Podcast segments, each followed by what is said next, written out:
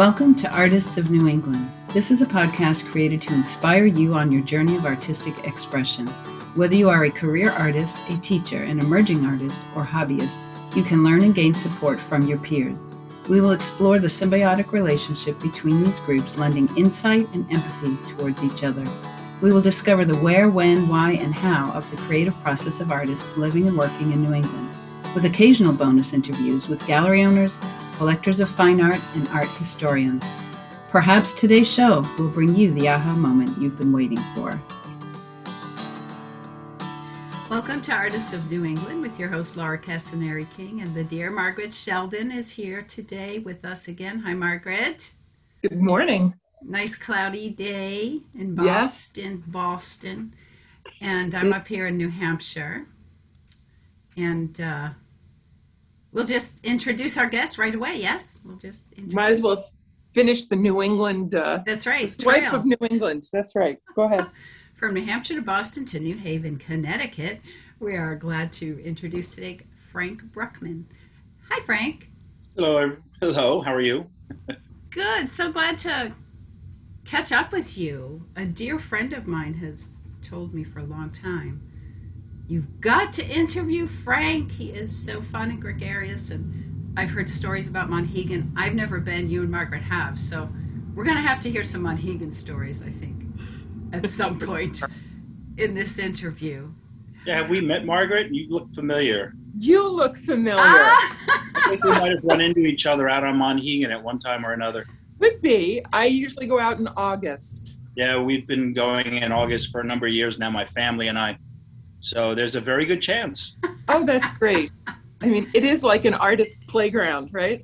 Oh, absolutely. You, you can't, you walk out your door and all you see are people carrying their setups or their paintings or whatever. It's sort of a little bit of heaven. As a good so, friend yeah. once said, you can't swing a cat without hitting an artist out on Monhegan. sure. And then they'll probably ask you to stay still so they can paint it. How oh, do people great. How do people live out there? I mean, that would right drive anybody crazy. well, oh, they they love it in uh, in June when people come out because they've been by themselves all winter, and then by September they're ready to get rid of you and you're gone, you're out of there. They're tired of having tourists come through. Do you know? I think it was last year, or well, of course, last year didn't count. So two years ago, I found a little children's book, an illustrated book. Um, something like uh, Winter on the Island. I can't remember the name of it. I, I read it. I immediately found it on Amazon and bought a couple of copies and sent it to my granddaughter. Oh. And she was intrigued. And it's about a little girl whose father is a lobsterman.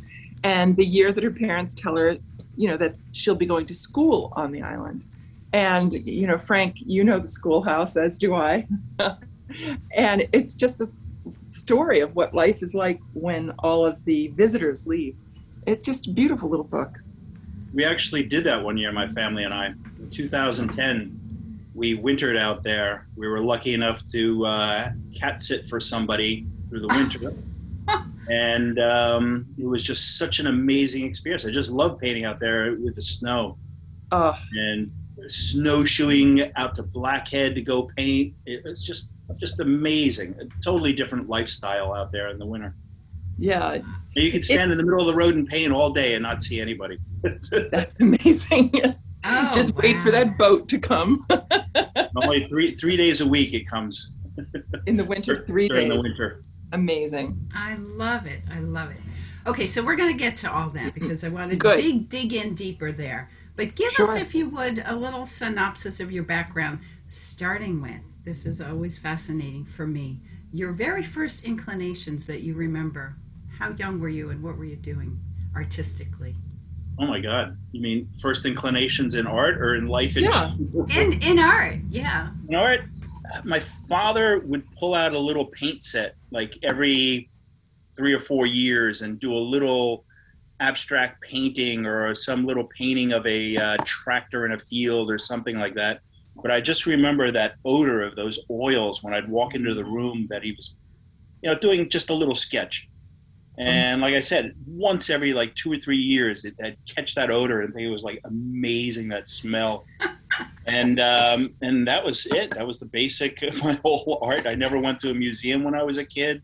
Never had any really art experience. But many years later, after I quit college and traveled a little bit and was doing nothing with my life, um, there was a piece of paper and pencil in front of me, and I just started sketching, and it caught on. I couldn't stop. I just kept on going for it and going for it, and um, uh, like I said, nothing going on in my life, so I decided to go to art school. and that's where it all started. Wonderful. Gosh, that's a pretty big leap. I'm just imagining that. But you know, the nice thing is, it's like it's that flame gets ignited, and it's when you know, you know, right? Like Yeah. suddenly it starts to be the only thing you think about, and then you try to figure out what it is you need to do so you can continue to do the art you love. Like we all. I, I kept on telling my girlfriend at the time that I something was going to happen with me. I was like, you know, lost, and mm-hmm. something was sooner or later would happen. And and I guess when art came along, it just I went with it as I much as I could. Uh, that, that that wasn't it was it was uh, a seminal period. It kind of like didn't happen immediately. It took a little while for it to grow and. Yeah. Uh, and finally, when I hit art school, it was like I realized that was where I was supposed to be. You know, did you ever have that um, experience where, you know, someone sort of either gives you a critique or, or a bit of praise that's just enough to let you know that, you know, you do have something, like maybe you are good at this? Did you ever have, it, I don't know, I can, I can remember the few in my Mhm. life where I was like, oh, like an outsider who I respected giving me that validation, particularly when I was young you know, sort of like that I should keep going, like it was a good piece, whatever it was, whatever you were working on, or did you just not care? Maybe you were a renegade. Actually, it was kind of the opposite. I used to have one teacher in my school that uh, we'd have our little critique sessions during lunch. He was a very good teacher. I mean, he really Yeah. would push the students very well. But one day I came across my first pastel I ever did, and I said, "Okay, you got to be kind with me because it's my first pastel ever." And I, I hung it up on the wall, and he looked at me and said, "Well, I hope there's not going to be a second. and that was it. That pushed me to work harder than ever. It was. It was. Um, That's great. Boy, It is. you've got Right. some internal strength there, my friend. Yeah, yeah. So there's where your inspiration and influence comes from. That's awesome. I love So it. that But you know, a little bit of a drive. That's what I was going to say. Different people, different thing drives them. Yeah. Like maybe that gave you something to prove. it's kind of fun. Well, absolutely. I love it. Wonderful. So you. And I s- guess I did prove because I became a professional artist, and uh, I, I And he's still teaching. dying, so. He's still up teaching in a teaching- classroom. so That's funny. I love it. This is great. So, um, what kind of training did you do? I think I read you were. I in went New York. to a small school in New Jersey, Ducre New School of the Arts, Okay. and then during the summer I would go to the Art Students League. So I was going year round to school, and uh, after about three years of that, um, after looking at all those little images in the Janson art history book, I decided I wanted to go to Europe and and see the real paintings. so I saved some money and went to Europe for about. Plan was to go for about three months to Paris, and I ended up staying in Europe for eight years. So it was Wow. an incredible experience. I was living between France and Spain the whole time. Oh my gosh, you're like Hemingway. So that was my real experience was going into the museums. I, I went at first I started painting on the streets in Paris. And then I called my boss and told him I wasn't going to be coming home to work anymore. and um, money started running out, so I started to paint inside in the museums doing reproductions. Mhm. And one day someone came up to me and asked me if I sold them, and a little light went off in my head and saying, Hey, I can make a little money doing this. So I ended up doing reproductions in museums for a couple of years, learning how to paint. It was one of my best experiences ever. You're standing in front of a, a Frans Hals or a Chardin, and you're just painting and painting and trying to understand what the artist did to put that, that color in there or that composition, what was so important about it. So um, that's kind of what kept me alive. That, and also I, I became an artist model in Paris as well. Yeah, that'll save your soul, right? Um, did you speak French? No, no. I knew there was a bonjour, but I didn't know there was a bonsoir when I showed up there. So uh, I learned it. I learned it fast, especially painting on the streets. I would always talk to kids, and the kids would let me, you know, uh, explain things over and over until I got it right. So uh, I learned. I learned quickly. Not very well, but I learned. Great. Wonderful. I just remember I landed in Paris and I looked at my now husband and I said to him, Well, thank God you speak French. And he just sort of was like, Well, that was a few years ago. And I quickly learned he was useless. Um, he, he could tell me what the Gare du Nord was. But after that, I learned the words, um, well, certainly merci, but I, I learned to say croissant faster than I ever. It was the word I needed because I could get a cafe and a croissant and I knew I'd be all right for the morning. But I, boy, I admire anybody that drops in cold. And and you know if you're Yeah. if you're gonna leave New York City, because if you were in Jersey, you certainly and doing the Art Students League, right? You had access to the museums of New York City, and I love the fact that you went one better. only, only a kid from the East says, "Nah, I want Paris." Like I said, you, you had those little images, and then when you get into the museum, you see the paintings are like 20, 30 feet wide, Right. you know, 10, 15 feet high. It's like big difference. or, or or you see the Mona Lisa and you go, "What?" I thought it was big. I did too. That was crazy. Did you? I want to ask about when you were getting into the museums and, and were you painting in there? Yes, I was re- re- painting. Okay. You go through some paperwork, and Okay. then uh, you have to make the image five percent larger or smaller right. Oh, because they don't want you, uh, you know, any apocalypse happens, and you know they don't want your copy to be the original Don't painting. want to. I know a friend who does that in uh, D.C., like Yeah. in the National Oh, Gallery. She had to apply, and she's a copyist, and she says she's learned the same experience as you. You know, you you look at the very best, and eventually you're going to try to figure out how they did it. mm. Good for you. Did you ever It was do? a fun did the- experience. Did you ever do the same one more than once to try to figure something out? Actually, the first one I did. It's funny that you asked that. I first copy I did was uh, La, Bo- La Bohemienne by Frans Hals. Hals. Uh, there was just something about it that I really liked, so I did it one time, small one on canvas. Then I built it up to another second one on canvas. Then I went to the library and kind of read a little bit about Frans Hals and his materials and things of that nature. And then I actually bought a, a piece of wood to do it just like he did on wood and Oh, kind of follow a little bit closer to what he did. And so I did that painting like three times and then moved on and went on to other paintings after that. But my best experience is going to the, uh, at the time was the Jeu de Paume before it Mhm. became uh, the Musée d'Orsay. And uh, that was great. Starting to, to paint Impressionists, that was a fun experience. Like Cezanne was one of my favorites to copy. So I did Oh. him over and over and over again. Do you feel like you still have? it sellable, so it was easier to sell there you go. an impressionist than a uh, than a than an old Frans Hals. And you weren't you weren't in the mood to take a whole lot of paintings home eventually so the whole idea of moving them is a good one Oh yeah, well I was, I was living off of uh, my my wiles at the time. I I was love one of those uh, I guess um, what do they call it? The artist living in a in a Bubble? maid's room in a chambre de bonne. Yeah. well that sounds pretty romantic to me I know. And and how did you actually move them? You know, you say they. I mean, it's not like you had internet back then, and you weren't putting them up on there. So, did you get into prop certain them up on the easel certain circles, or were Well, people no, it was uh, coming through? you thousands of people were walking by at the time, and Okay. I would didn't even have business cards at the time.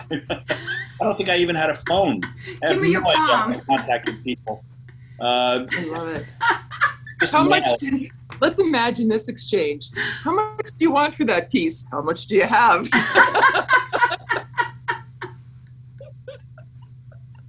a guy's got to eat right Yeah, yeah. And then also at the same time, I was painting on the streets of Paris. I was, you know, on the Pont des Arts painting.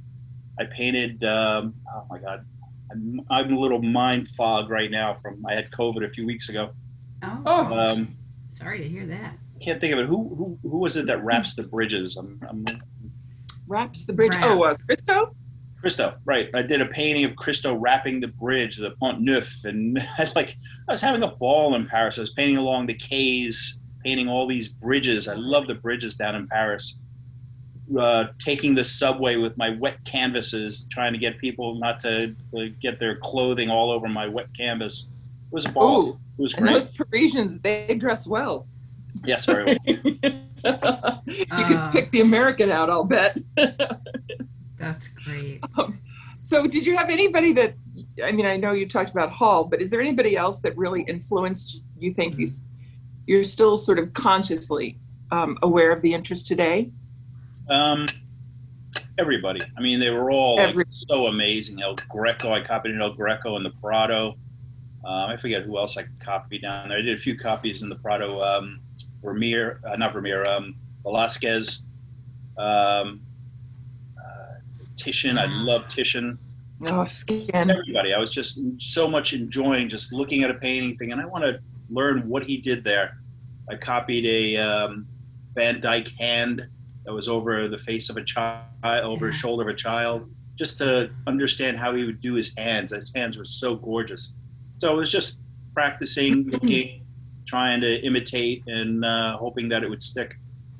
I do that with Sargent. I'm always looking at how little, well, apparently there's layers and layers, but you know, his hands are so simplified. And I Mhm. always think, I'm going to do that. And then when push comes to shove, I still find myself. I know what you Noodling. We do a I lot of just can't noodling. Just let it go. So, but you had a year and you had, you know, Yeah. Paris. So there you go. How long did you stay? Did you stay 10 years, did you say? Four years in France and four Oh. years in Spain. A friend of mine gave me the keys to his apartment in Madrid, and I moved to Madrid for probably about. I was going to another time. I was going to be there for three months. I ended up staying for about a year and a half, Wow. and um, then went back to Paris, and then back to Spain again. Moved down to Cordoba, lived there for about a year and a half, and traveled all over. I bought a little um, uh, Deux Chevaux. You know what those are? Those little Oh, yeah. kind of cars and Uh-huh. traveled all over Spain with it and found an apartment down in uh, Cordoba and just love that area. That was amazing. This sounds like a movie. So I know, I know. All right, Frank, I'm going to keep going with just a couple of quick questions because I'm trying to envision this life. right. How old were you when you decided it was time to leave Europe? Leave Europe? Yeah. Yeah, when did you decide to come home? I got there when I was about 30, so I guess I left when I was about 38. Oh man, I my admiration just keeps growing. I, I thought I thought you were like some, you know, kind of go with the flow 20 something, but Oh that's God. when you're when you're a 30 year old like this is this is getting more and more interesting because you know you're such a different per- well, you're less carefree and if you make this choice, More focused you know, you're changing the course of your life in a way that is like marvelously unique. Did your family think this was a cool idea?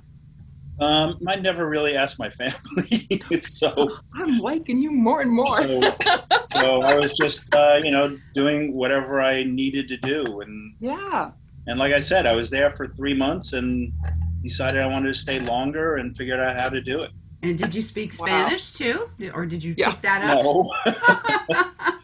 no, I went to Spain. The Spanish are much easier going when it comes to not speaking their language well. Oh, Yeah. and I ended up having a Spanish girlfriend that I fell in love with, and we uh, sh- she didn't speak any English, so my Spanish got much better than my French. I, I, 'Cause everybody in Paris speaks a little bit of English, but in Spain may not. you're have. on your own. You got to come up with it. Yeah, that's great. I love it. All right, That's let's amazing. see.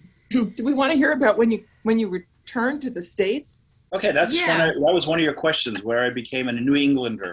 Yeah. Yeah. Yeah. And what was the impetus to kind of end that decade of? Um, well, I was on my way to Amazingness. Mexico. I learned uh, my Spanish was very good at the time, so I came home, bought a Volkswagen camper van, and went to go visit my sister up in Boston, Love it. and then traveled up into Maine because I'd never been up to Maine.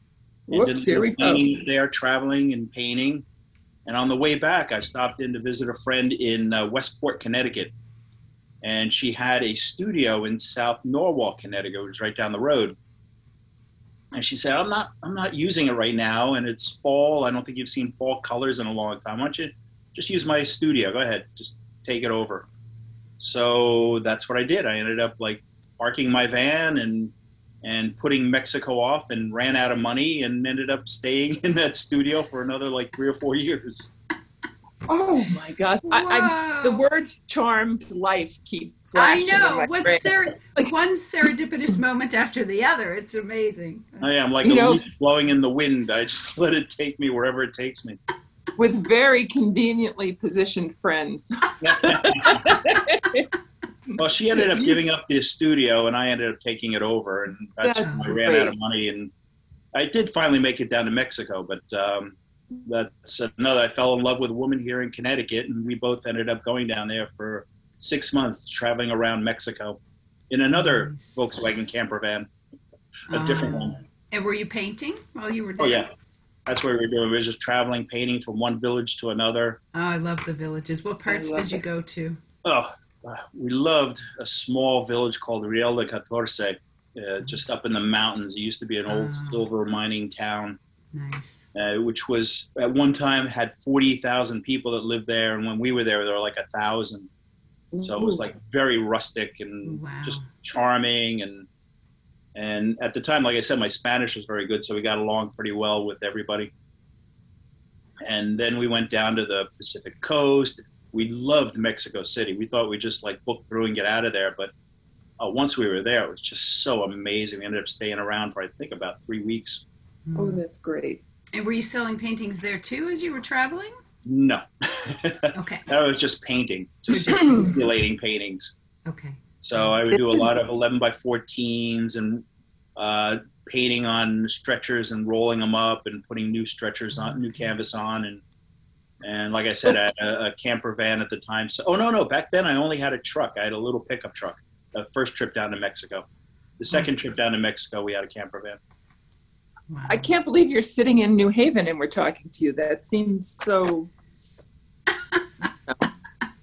kind of Well- boring compared Kind of to- boring. I didn't want to say the B word, but We ended I up having a couple of another kids. That kind of makes you nest a little bit Oh, more than, yeah, you're right. than uh, wanting That's to. an Although anchor. two years ago, we lived in France for another year.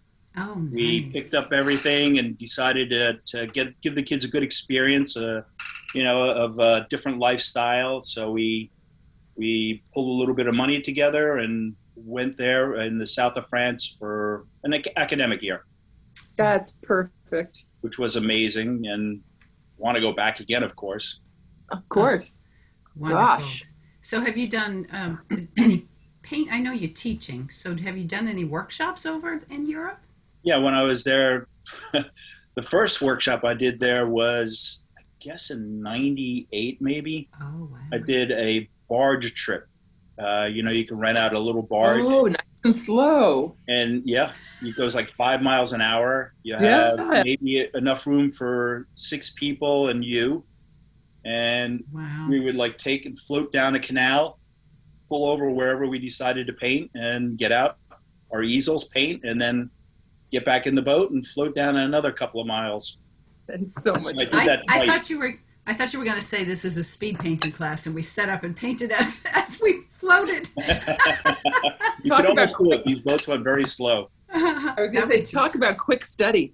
There right? you So what we And this'll be a first, first time we went with friends, and then two weeks of students, Okay. and um, then we did it again in the south, further south of France, in uh, the Camargue area, Hmm. which is incredibly beautiful. You have uh, wild white horses running in a field on one side, and on the other side of the canal, miles of flamingos, just like in these marshes. Oh, Just it was incredible. Gee. Sounds beautiful. So the same thing. I did three weeks that as, uh, with that as well for a workshop, and then when I was living in France, we did a workshop there as well. Lovely. Lovely. You're never going to stay in one place very long. Mm, no, I'm You not will a- I'm always not that be- kind of person. Yeah. yeah. That's, but that's what makes it so special. Yeah. Um, I'm all right. Let's see. I'm trying to see. Laura's given me an outline, and this is really good, but I don't think we're following. I don't know where we are, so Sorry, I kind of like we're ruined the. lost. No, we You know gotta just, what? We gotta cut follow. this- Your uh, your format here. we're going five so miles an hour down the barge. Yes, yes, It's so much more interesting to see where the conversation takes you. yes. So, yes. all right, I'm looking at your studio behind you. Yeah. And first of all, I love seeing the work because it's not that you're not interesting to look at, but my, my work is much more interesting. I hope. I have to, I think that's that's what we as artists would choose. You know, if you want to see me, please look at the work. Mhm. But as I look at it, I'm kind of curious because I'm looking at your your setup and your easel. Um, first of all, is this at home or is this an outside studio? This is in my attic. Um, my wife teaches uh, children up here in the attic. This used to be my studio, Mhm. and then I, I, because like I said, I had a family. Everything was going on in the house. People were talking, arguments between the kids. I decided to move out into my garage, and I, I redid my garage as a studio. Okay. And my wife took over this studio up here, um, uh, and she teaches art to kids after school. She has an after school program. Oh, But since she's not doing that this year because of COVID, I decided to take over the studio because the lighting up here is incredible and it's much warmer than my studio in the garage. I'll bet it is. so, um, so this is where my studio is now, uh, up in the garage, but uh, up in the up in the attic. But I'm moving it back out into the garage in a few more days. Ooh, good for wonderful. you. So you've got a lot of very interesting series that um, that are on your website. Some really cool, cool things. I'm interested to know when you get into a series. Um, you know, you've got one. I want to know about the New Haven ones because they all seem like they're up high. Is that from a drone? Or are those those photo references? No, we were uh, lucky enough to be able to get um, permission to paint from uh, empty uh, office spaces in a building downtown. Oh wow! So, This is more of Frank's friend. I know more Frank's friends. so we, friends. about a- handful of us that were going into these empty office spaces, which was great. It was like Oh, um, wow. you get these like like you're saying, bird's eye view of downtown New Haven. Mm-hmm. So we did a number of sketches there, and I went as far as doing one painting was, I guess, 40 by 60 inches, a big piece of uh, uh, the local, I don't know, the administration building down there. So we, we anywhere from uh, 11 by 14s up to my 40 by 60, whatever it was, big painting of downtown. And it was just, it was fun. I enjoy painting city scenes, street scenes. So when you do a series, do you kind of do that, just that series all at Oh, once, or are you throwing in interspersing? Many other things yeah. Okay. like i'll go out and do a regular landscape uh, and then back to the series. I have uh, i'm part of a gallery here in, in new haven called the Kehler Liddell gallery and i get a show there once every year and a half. So i kind of build up a series for that that particular show. So all those series you see on my website are Okay. um, are those series that i did for for the show uh, Ah, for like right now behind me you see these are uh, ones that i'm doing now for the pandemic. It's i'm painting my family over and over again. So the last show i had at Kehler Liddell, which was a bust because it opened the day that the quarantine started uh, was highway series. I just did a number of paintings of the highways which i love. Compositions colors uh, it was just so much fun to do Now, is your Breaking Bread series is that influenced by COVID at all, or did you do that before? oh no that was about six years ago i think the breaking Oh. bread series That, I, I love those. So tell me a little about your process of, um, you know, are you, you say you're doing sketches. Um, those would be preliminary studies. Are you using photograph references, or is everyone saying still for you? No, they don't stand still. That's for sure. Um, I love painting from life. It's one of my favorite things. If I can do it, I do it. But a series like that, I couldn't get people to pose for me. Yeah. I'd have to be pretty wealthy to do that. Uh, so what I did was, and I did a series before that. It was called Occupational Spirit, which I did paintings of my local merchants in my village here uh, in Westville. So what I do is I take hundreds of photographs. For I, at the time, I also had my daughter run around and take photographs of us dining with friends, having hanging at somebody's house. It's one of the most fun things to do to break bread with somebody. Mhm. And then I look at all the photographs I have, pick out three or four that I like, do a couple of little sketches of it, try to pull a composition together, then do a color study sometimes, and then work into a bigger painting. So that was the process. And the same with the, the occupational spirit. And also with the one I'm working on now, this series behind me, it's the same thing. I would, I'd uh, do a sketch, um, uh, a little bit of a bigger sketch of these, probably 18 by 24 maybe, and then work into a bigger piece if I like the image. Mhm. So What, what about your figure drawing? Those um, they tend to be in movement. So would that also be? those were done from life. The figure Oh, series, they are. did, Okay. yeah, the nudes that I did. Yeah, but um, some of those they're they're like halfway up off the floor. Did they stay there and hold that pose for you? I would do a quick sketch and then work up Okay. a bigger piece afterwards. Okay. So, very yeah, cool. no, I had a model in my studio working with me and posing, and Nice. and sometimes I would take photographs and then touch it up a little bit later on from the photograph. But yeah, I like the feeling of movement. I didn't want it to feel too static, so hmm uh, I did a number of those, um, and those were love fun. I enjoyed doing that. It's very cool. It really is. It's kind of nice to see a painter having heard your sort of travel and your interest in different subjects. You know, people like to say he's a landscape painter or he does figure work. I, I love it when I see someone who changes it up and will actually, you know, do whatever they feel like doing at the time because you know it's all the same i think it's the same process you know you're trying to capture something i mean the build if you're doing a building the building's not going to move. But you've done water moving with all these bridges you know we all do the sky moving. It's kind of interesting to think that you're doing it all. I like it.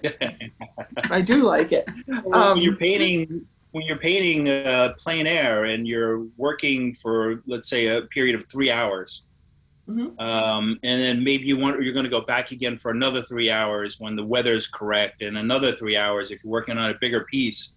You, you've got to like keep everything in flux and you you try to keep everything in movement at one time. You don't finish any one area off. Right. And then when you the lighting is right when you see something that clicks boom you get in there and touch it up and hit it the way you want it to be. Try to make it look the that the, the way you saw it at the primo point in your vision i think I don't would you call yourself a fast painter. Uh, it depends upon the painting like some of these behind me are taking me way longer than i normally paint a painting but i I also just- have the time here and enjoy it and trying to build the textures up a little bit, redo Yeah. things, scrape things down, trying to get the composition to where it's where I really enjoy it, where I really like it. Uh, layering, layer over layer. So depends upon the painting. Yeah. I can knock out an 11 by 14 in an afternoon if I want to, but I can also go back into it again and mm-hmm. again and build up the textures a little bit more and change the composition the way I want. I often, well, I shouldn't say that. I'll be specific. I'm a slow painter. No two ways about it. I enjoy taking my time and process of painting, and I just, I'm slower than some. I have a studio mate who's primarily a plein air painter. She is so fast, and she looks at me and she says, Well, I have to be. I'm painting outside all the time. I mean, if I don't get it, it's gone. And I mm-hmm. think, oh, so I was asking because I was curious whether you know, do plein air painters learn to make decisions faster or, you know, I'm, I'm curious about that. Is it something that's, you know, just an individual timing? I don't think so. I think she's fast because it's changing. And it sounds like you do more what I know a lot of my friends that I paint with do, which is you might start it outside, but I'm not a purist where I think it needs to be finished. I don't, I love painting alla prima, but I don't mind when it dries and I do some glazing or whatever. I enjoy bringing it back into the studio. Oh, And I- absolutely. Yeah, I mean, it's part of, I don't know, it's part of the whole relish of painting, I suspect. Let's face it, Um, you're looking at it under a specific lighting outside, which is changing continually. When you put it in the studio, you're seeing it without changing light. You're seeing it static. You're able to like focus on it a little bit more to to change a little bit of a color here or to change a bit of a composition there. It's uh, or layer it, build it up a little bit more. Why not? You make it a, a painting that you like better. exactly, exactly. So, as a teacher, do you think you, first of all, I'm curious as to whether or not you give harsh critiques be- based on your Ooh. experience Ooh, with your first pastel. Um, what kind of a teacher are you? Uh, hopefully, a good one. Yeah. Well, if they come back, you must be good. Um, I, I don't know. I'm, I'm probably not one of the best teachers for sure. I, I'm, I don't have a, too much information. I have basics that I like people to work up.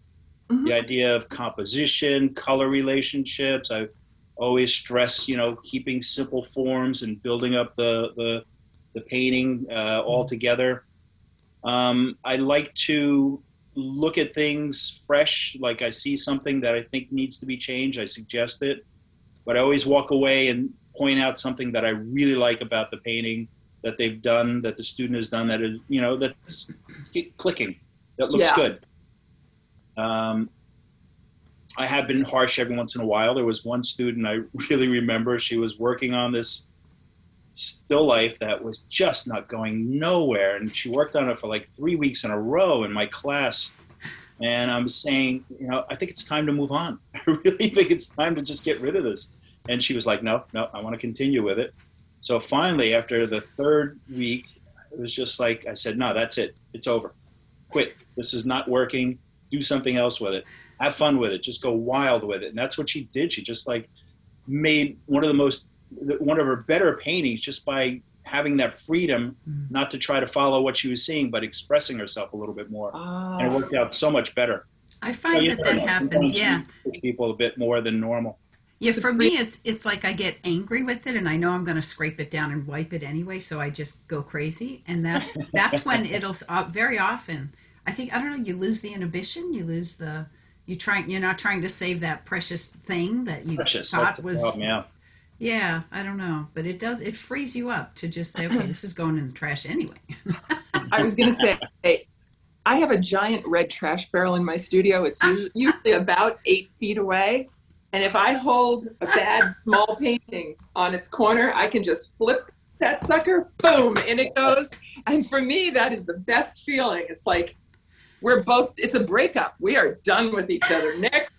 I, I really enjoy painting over paintings that just didn't make it. yes.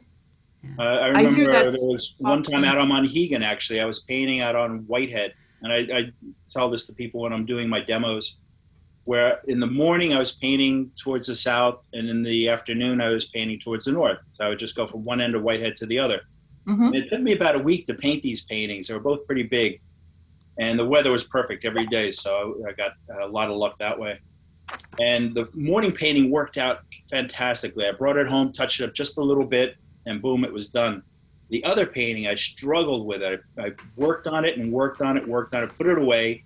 A couple of months later, pulled it out, worked on it some more. I was like being very stubborn. I can be stubborn sometimes why is this not working? I just could not figure it out. I'd look at it and look at it and change things around, scrape something down. And, and after about a year of touching it up every once in a while, not the whole time, but, you know, pulling it out and looking at it, I just said, the hell with this and flipped it upside down and painted something else over top of it. And I was so happy. It was Oh, such a relief. See? Hey, that was that was how it was meant to be, Frank. I can just tell. You just right. get rid of things that aren't working. Just Yeah. paint over it. But sometimes on. it's hard to let them go when you've put in some time. I know, but if it's not working, it's, it's not working. Get rid of it. Okay, what what would your students say is your superpower as a teacher? Um, I really don't know. Jeez, you'd have to ask my students that. Do you ever just start talking angrily behind them in French or Spanish or something? Wouldn't that be great? That's a good idea. I think I'm going to start thinking about that. No, I, I have a good time with my students. I really enjoy uh, when I get into the flow teaching. I, I try to give as much as I can. I really push myself to, you know, it's their time, not my time. When I do my workshop up on Monhegan, I don't like to stand there and spend hours doing a demo. I want them to paint. So during our lunch breaks, I do demos. And now wait I- a minute. as I think I read that sometimes you hike during lunch break. that as well. Yeah, that's why Laura and I will never see you on the trail. I know. Hey, Frank, I think, are you clicking something? It's, I'm Oh, hearing sorry, it. sorry. Yeah. Okay, that's okay. Keep going. I'll Like cut my that. wife says, I have uh, So- clicking Tourette's. I touch things, bang things. You're one of those guys with the pen during a meeting. Yeah, I could do that too. Pull them away from me. Sorry. So tell us about. I want to hear about the, your class on Monhegan. Hmm. Where do you like put it on your website and then people sign up, or is it your people, students from New Haven that say, "Oh, if you're going to do a workshop, we'd like to hear about it." Well, that's how it started out. I started the one year we lived up there uh, back in 2010. Uh, my students were saying, "Hey, what's going on? How come you? We were sad that you're not teaching. How about if you do a workshop up there?" So we did. Ah, Ended up doing a workshop one year there. It was, I guess, in the springtime, and uh, that worked out pretty well. I had fun doing that, so I decided to do it again the next year and the next year, and a few years later, um, uh, the Island Inn had new owners, and I got to be Mm. friends with him. And he suggested that maybe I do a workshop through the Island Inn. So for the past like four or five years, I guess I've been doing it through them. And uh, what I do is I just uh, get a lot of uh, repeat students, which is kind of nice. And um, I, that's it. I put it up on my website, and it pretty much flows. That's perfect. And Mhm. I had thought you did it in the fall, and I was all set. This year, I'm doing it in the fall. Two years ago, I did it in the fall because I went to France. Okay. So generally, I do it in the springtime in June, and um, because it, it was working. The idea with the Island Inn is they want people there in off season because they Sure. aren't full. So this is how we worked it out. I've got to say though, that ferry can be very iffy in the fall. yeah, we we had quite the ride home uh, two years ago. Oh, I've had a couple. I'm not of very those. good on boats, and it was rough. It was really rough. oh. I just, you know, Bonine. Remember that B O N I N E. It's What's that? it's uh, uh, what's the stuff we all used to take when we were kids? Dramamine. Oh yeah, yeah. Oh, this is the new generation. It's called Bonine, and you don't you don't, you don't pass out unconscious. Yeah, that Dramamine knocks me right out. God. No, Bonine saved me. And I'm telling you, there were other people who were green, and I was like, nope, I'm good. This is okay. so Dr. Sheldon says Bonine helped. Um, the Island Inn is someplace that's another place I may have seen you because often when I have a small group that goes together almost every year, and um, that's usually our breakfast joint because we're all just sick to death of you know scrounging in our kitchen at home. So we and that lobster scramble is really good. Oh. Oh boy. somebody else making the coffee is really good. Yeah, that's, I'm just happy. But um, yeah, Monhegan. I can I just ask a few questions? I don't know what Laura will do with this, but that's what I'm here for. when you were there through the winter, Oh. it had to have been. I mean, you were your kids with you? Yeah, they were. Uh, we, we practically doubled the school population. They had three, and we added two more. So I in first grade and fourth grade. Oh, that's great. In in the same school, mind you. This is like your basic one Yeah, room one room schoolhouse. Yep. schoolhouse. It is as classic as they come. And um, did they? Did your kids ever say to you, "Why did you do that to us?" Or did they say, "Gosh, that was great"? It was one of their best experiences ever. It really was. They, they enjoy it, and they, they have friends that they made way back when. My son, his best friend, is still from when he was going to school there. Um, Wow. so yeah, they it was a great experience. They, they were funny because uh, once springtime rolled around and people started showing up, they were like, "Oh, tourists! They're all over the place." Hey guys, we're tourists. Like, calm down. We're just visitors. We are not natives. Exactly. they, they really loved it. They had a great time. It was like Yeah. family hikes all the time, walking out in the without No any co- trails over snow because you couldn't find the trails sometime. oh, Just that's fun. exploring different parts of the island we had never seen before. It was amazing. Yeah. Wow. Do people socialize with one another? In other words, do you feel just because it's so isolating and it's got to be sparsely populated, Hmm. do you get together for open studio? You know, go to one another's studios? Do you go to dinner? Do you what, what what's the life of an artist who's actually living their life? People move to an island for a reason. Oh, I get that. I know the end, rest of the answer. but uh, the artists that were out there, we got together quite a bit. We painted together, we did portraits together, we did landscapes together. So we got we, the artists and and us were were good friends. We did a lot of working together. Let's put it that way. Frank, I have the feeling you're the kind of guy that always has to have a guest room because you seem to you you've been all over. You've met so many people. Right. They've got to come see you Yeah. as they're passing I'm, through. I'm not very good at keeping in touch with friends. I'm, pretty, I'm an isolationist. I kind of like stick to myself and stay in my studio. And I have a few friends over the years that uh, we still get together once in a while. But uh, generally, I'm, I've got very few close friends, and I stick with them, and that's about it. So- Well, uh, the bad news is if I see you on that ferry, I'm coming over. oh, absolutely, absolutely. I may even force you to come over for a beer. You never know. Well, that I don't mind at all. That that I'm- Okay. that- that- Yeah, now that you can get lobster fritters up the hill, who knew? Everything's changed it. on Monhegan. There's Wow. like little. It, it was a Lobster big improvement. fritters. Okay. Yeah. what's At the brewing, the Monhegan Brewing, Yeah. Oh, Oh, they had lobster fritters. Ah. We that was my event. I can't wait to go. I can't You wait know to go. the simple things, Laura. You'll love it. Yeah, we've been going for about 25 years now altogether, and we were lucky Great. enough to be able to um, spend like anywhere from like three days up to like uh, that winter that we spent there. But um, the past few summers, we were able to rent a house out that had a studio, which was kind of nice. So I actually had my own little studio to sell paintings. So most years, the the being out there for a month or two kind of like paid for itself.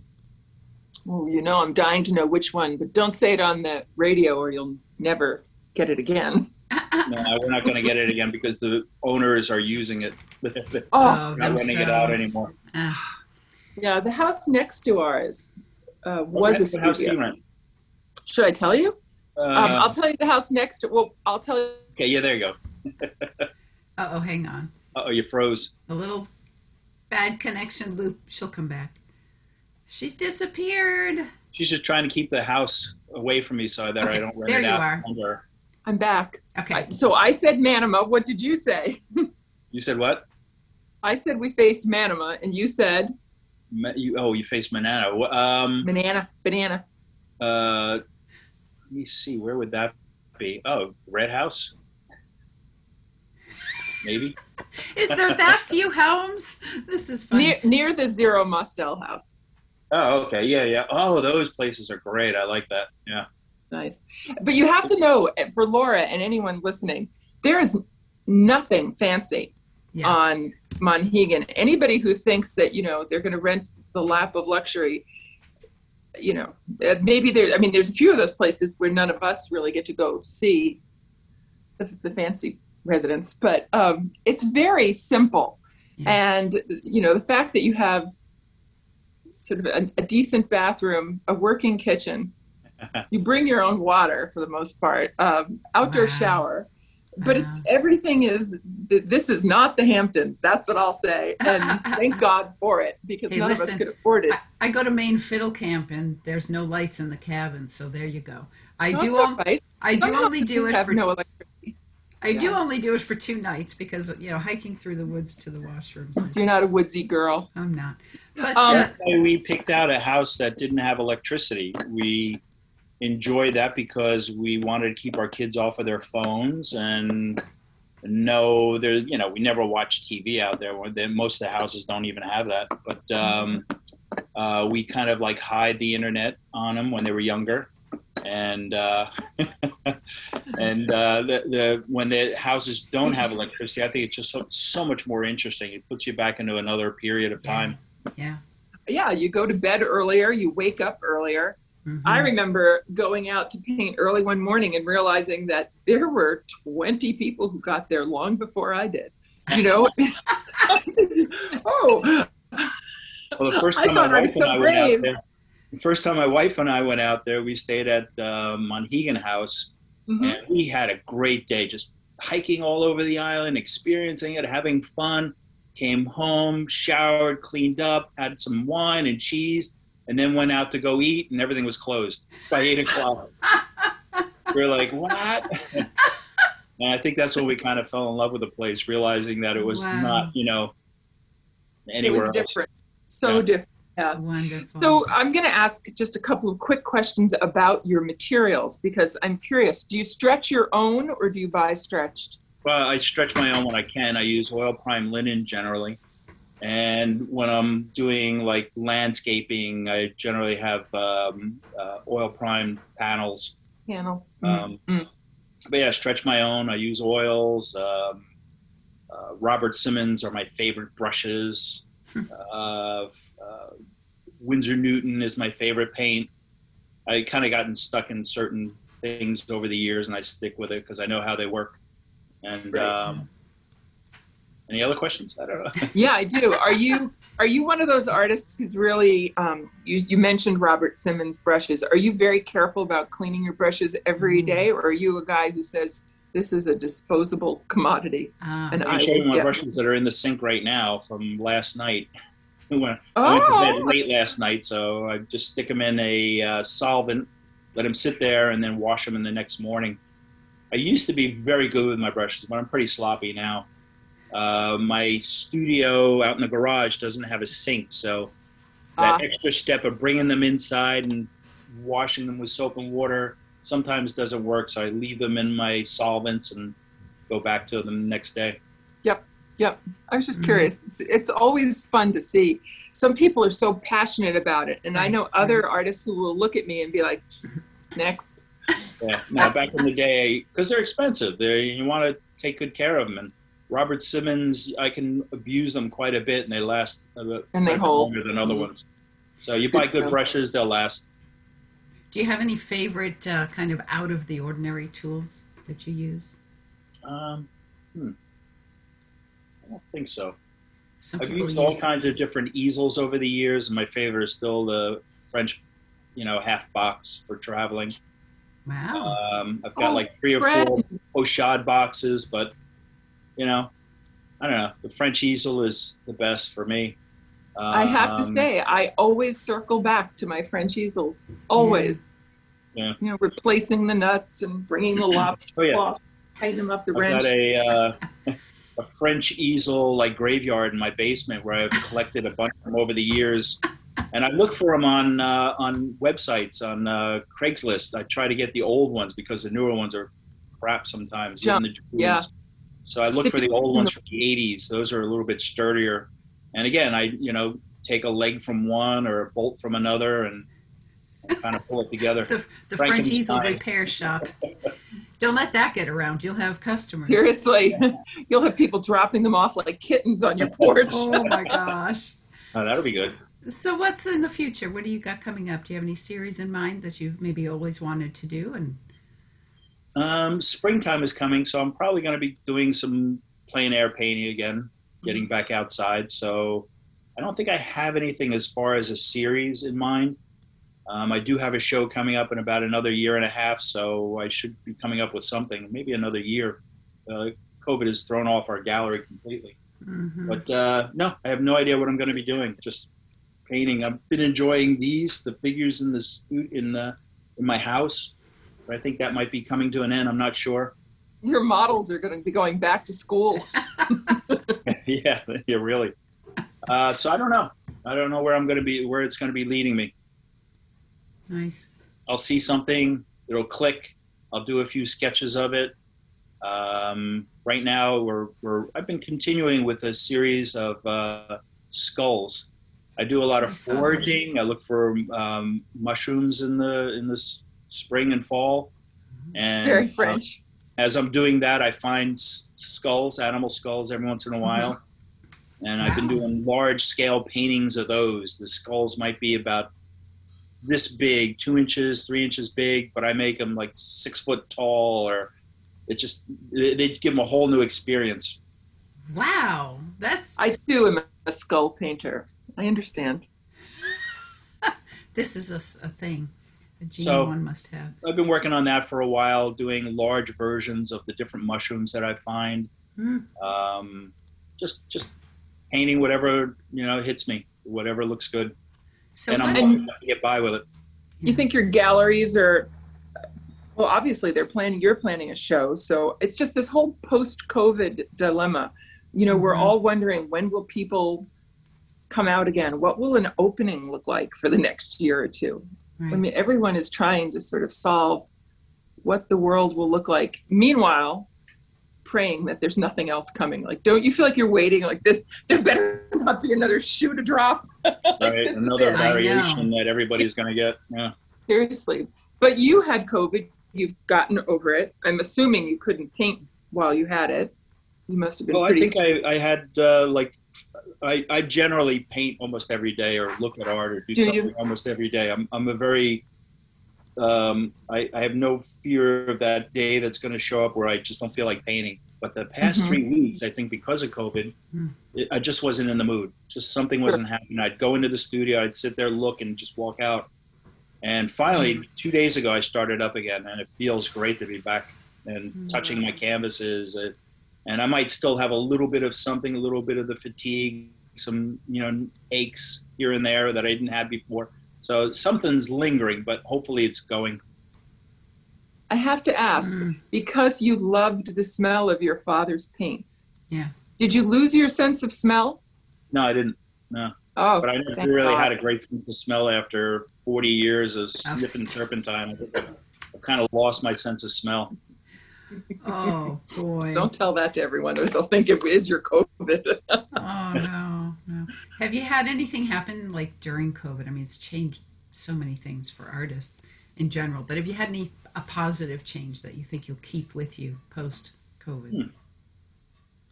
Hmm. Um, can't think of anything uh, that would be a positive of COVID. I guess, you know, connecting a little bit more with my family and having them Mm. pose for me, and because I've always wanted to do that, and this was a great opportunity because they're stuck here. But um, um, I don't know. That's interesting because you said you're not, you know, you don't crave the attention of people, right? You enjoy solitude. So maybe this is right up your alley. It's just yeah. rest- Yeah, and I have news for you.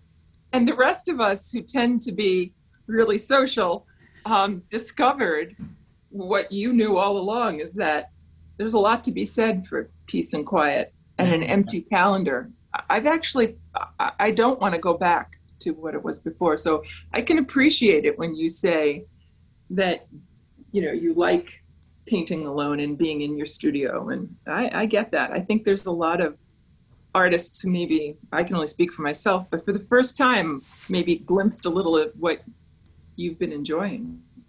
It's I'm not sure if it's a, a good thing or a sad thing that my life didn't change that much because of COVID. I mean, Yeah. it's it's pretty much the same. I'm painting, maybe Well, even think- a little bit I've more. heard that. Heard that from a lot of painters. Yeah, it's good for your mental health. You didn't have to go through the adjustment.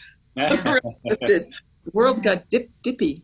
What, what is success to you as an artist, Frank? Oh, Success for me as an artist, I think being able to uh, paint what you want and be able to make a living at it, be able to get by. Um, and again, you know, I'm, I'm not living the high life. I'm getting by. I, I'm able to do interesting things, but And still, it's like you know, always on the edge. You never know when the next check is coming in. You're always like hoping for a sale here and there, and and if it doesn't come through, you just cut back a little bit, and you know, it's feast or famine. Kind of always the way it's been. Mm. So I'd say just being comfortable with being able to paint what you want would be successful for me. hmm do you have any secret But goals? artists appreciate your work. That's another thing. Ah, Yeah. Who cares about the regular public? It's the other artists that you care about. me. some of them, not all of them. That's true. So, Did you all have- right. Well, this has been enlightening. I feel like I've gotten a good glimpse into your world. And for a guy who doesn't talk much, you did just fine. I think so too. Now, I think one thing, that second cup of coffee that did it. one thing. well, you've got a great story. Your story Yes. is not, you know, I went to art school. I didn't know what to do, so I took a job teaching. I Right. waited 40 years until I could finally devote myself to my art. you know, in a lot of ways, your path is what a lot of people would sort of Dream yearn about. for. Dream Exactly. about, but not actually I have- traveled. I met Yeah. interesting people. I fell in love with a woman in Spain. it improved my Spanish. but, but the fact that you've been able to put together a life doing art on your terms is really, I mean, I think it's very inspirational. Yeah. I've been Um, very lucky. I've, I've been. It's it's a lot of luck and a lot of hard work too. Hmm. No doubt. The fact that you say you paint every day. Yeah. Um, yeah. I mean, your work speaks Right. for itself. Well, yeah. You know, post COVID every day. we all know the business of life gets in the way sometimes, or the business of art. Sometimes. Yeah. I, I, I hate that part of the business part of Oh, I art. was going to ask about that. How painting do you art is spectacular, but the business part is not for me. Well, that's why you have galleries, though. That's, that's what I always tell people. Yeah. I just had someone recently say to me, Well, I put my work in this sh- show and it sold, and I couldn't believe I had to give up 50% or 40% to the association. And, and I thought, Did you have to negotiate the sale? Did you have to go through that awkward thing of, you know, them offering you less and you saying no? Did you have to advertise it? You know, did you have to pack it up and ship it? I'll pay for that luxury sometimes because it's not what I want to be doing with my time. And I think, you know, you've got galleries. I wanted to ask, are you with the gallery? Um, do you work? Is it Susan Powell in Connecticut? I used to be at Susan Powell's, yeah. Oh, okay. Yeah. I thought I saw her name associated with yours. I'm hearing that name a lot lately, and I, I've never been to the gallery. Yeah, she has a so, which of gallery are you? Which gallery are you in right now? I've only got two galleries. Uh, I really do not, um, like I said, I'm not very good at the business end. I'm, I'm lucky that people come knocking at my door. Otherwise, you know, Oh, God. um, Well, yeah. uh, I've got this gallery here in, in New Haven, which is the Kehler Liddell Gallery, Hello just there. right around the corner from my house, and I'm part of the Lupin Gallery on on Monhegan. Oh, I love the Lupin. And that's it. Uh, a good portion of my sales have come from the luck of uh, showing in a private home down in Pennsylvania. Uh, I great. love the countryside down there, the bucolic landscapes, and there's a lot of development going on, and people want to remember that what used to be there. And I go down there and paint and uh, and uh, have a private showing and do fairly well down there That's and my name is fantastic. where people will actually call me. Uh, just a couple of months ago, somebody that used to live in New Haven was traveling through and asked if they could see certain paintings. So my name has gotten out there, and people know me, and and um, right now able to sit on my laurels and get by like that. That's awesome. I kind of think that sounds perfect, doesn't it, Laura? I, think so. I think so. That's that's. Well, your your work is beautiful. Yeah. I'm looking at the painting behind you, and I love it. I know. I think I saw a My close up uh, of that. somewhere. daughter at the window, Yeah. I think there. I think you had a close up on your wife at the Instagram. computer. And is that a skull painting to the side of your daughter? Yeah. Where's Yeah, that's the skull painting in my living room. I love a painting within a painting. That's fantastic. Right. Well, your work is beautiful. I hope everyone who listens to this interview will go to your website. Yeah. What is my Um, website? Good question. What is my website? Well, we we popped around. I found a big piece on you on Blogspot. Yeah. I think have- all they need to do is Google, and we should give them, Yeah. you know, the spelling of your name. Well, so it's think, Frank. Yeah. Yeah, go ahead. Will you put it in the show notes? F. There you go. Bruckmann.com. dot com F. Okay. with with two N's. Two N's. Yes, Ooh, thank B you. R U C K M A N N. And you're on Great. Instagram. Uh, not I'm really Not bad that with much. I was this. gonna say what you know. I know. I Frank, you should gotta be do so more. much better with social. Five Pardon minutes me? a day. You can pop those I paintings know. on Instagram. I know. Do it I right be from your doing it. I'm not phone. Take- I would hire hire one of those Your phone and post it. People would love to see this. or or hire one of your teenagers there. They're Yeah. like they can do it in 30 seconds and Yeah, you know. yeah, I got to do something. I just really am not very good at social media. Yeah. I, I, I get in like little spurts. I'll put up like three or four paintings in a week and then not do anything for a month. So Get on that schedule that social Three media. times a week. you've got enough work. They're beautiful. Yeah. They're beautiful. Thanks. I enjoy painting. That's I really enjoy doing it. It's it's so much fun. What more can you say? So if you see me on the ferry going over, I know Please, we've, met, say we've hello. met before. I'm sure we've talked before. either on- that That is funny. I don't I don't often admit it, but you sort of can't miss me. I'm six foot one. And so if you're looking for anyone, look for the tall girl. That will be me. but in the meantime, you when I have a go into pretty pretty good sized hat on too, don't you? If I'm not mistaken, don't you wear kind of a good? uh, on the boat, no, just when you're painting, don't you wear a good sized hat when you're painting? I actually do. Okay, yeah. So I do rem- remember you. Hmm. Spoken before. See, this is why we always have to behave when we're in public. You never know who's watching. We'll meet in person, I'm sure. And uh, again, anybody who's on Monhegan can go into the Lupin, I guess, and see your work. And Yeah. Anybody who's- year. interested in seeing Monhegan, did you say that your workshops through the Island Inn? Yes. Uh, this year it's full uh, already. They're they're only allowing me ten people this year because of uh, COVID, Mm. and um, uh, but generally I have anywhere from twelve to fourteen students usually through the end. Well, no one should ever be afraid of a wait list. I can't tell you how many times in the past I got into workshops from a wait list. yeah. People's plans change when they make them a year ahead. so Yeah. Now this one's in We're trying. October again, right? October. Yes, October. So maybe you should do two, Frank. gale force winds. Back yeah. back. Well, I'm thinking about next year doing a, an August one because I miss out on a lot of teachers that tell me they'd like to take the course but they can't. So I think maybe next year I'll be doing one in August and in October. Nice. Love it. Hopefully. That sounds like a plan. All right. So feel like I nice see- chatting. This wasn't wasn't uh, this was kind of fun. Yeah, Not painful.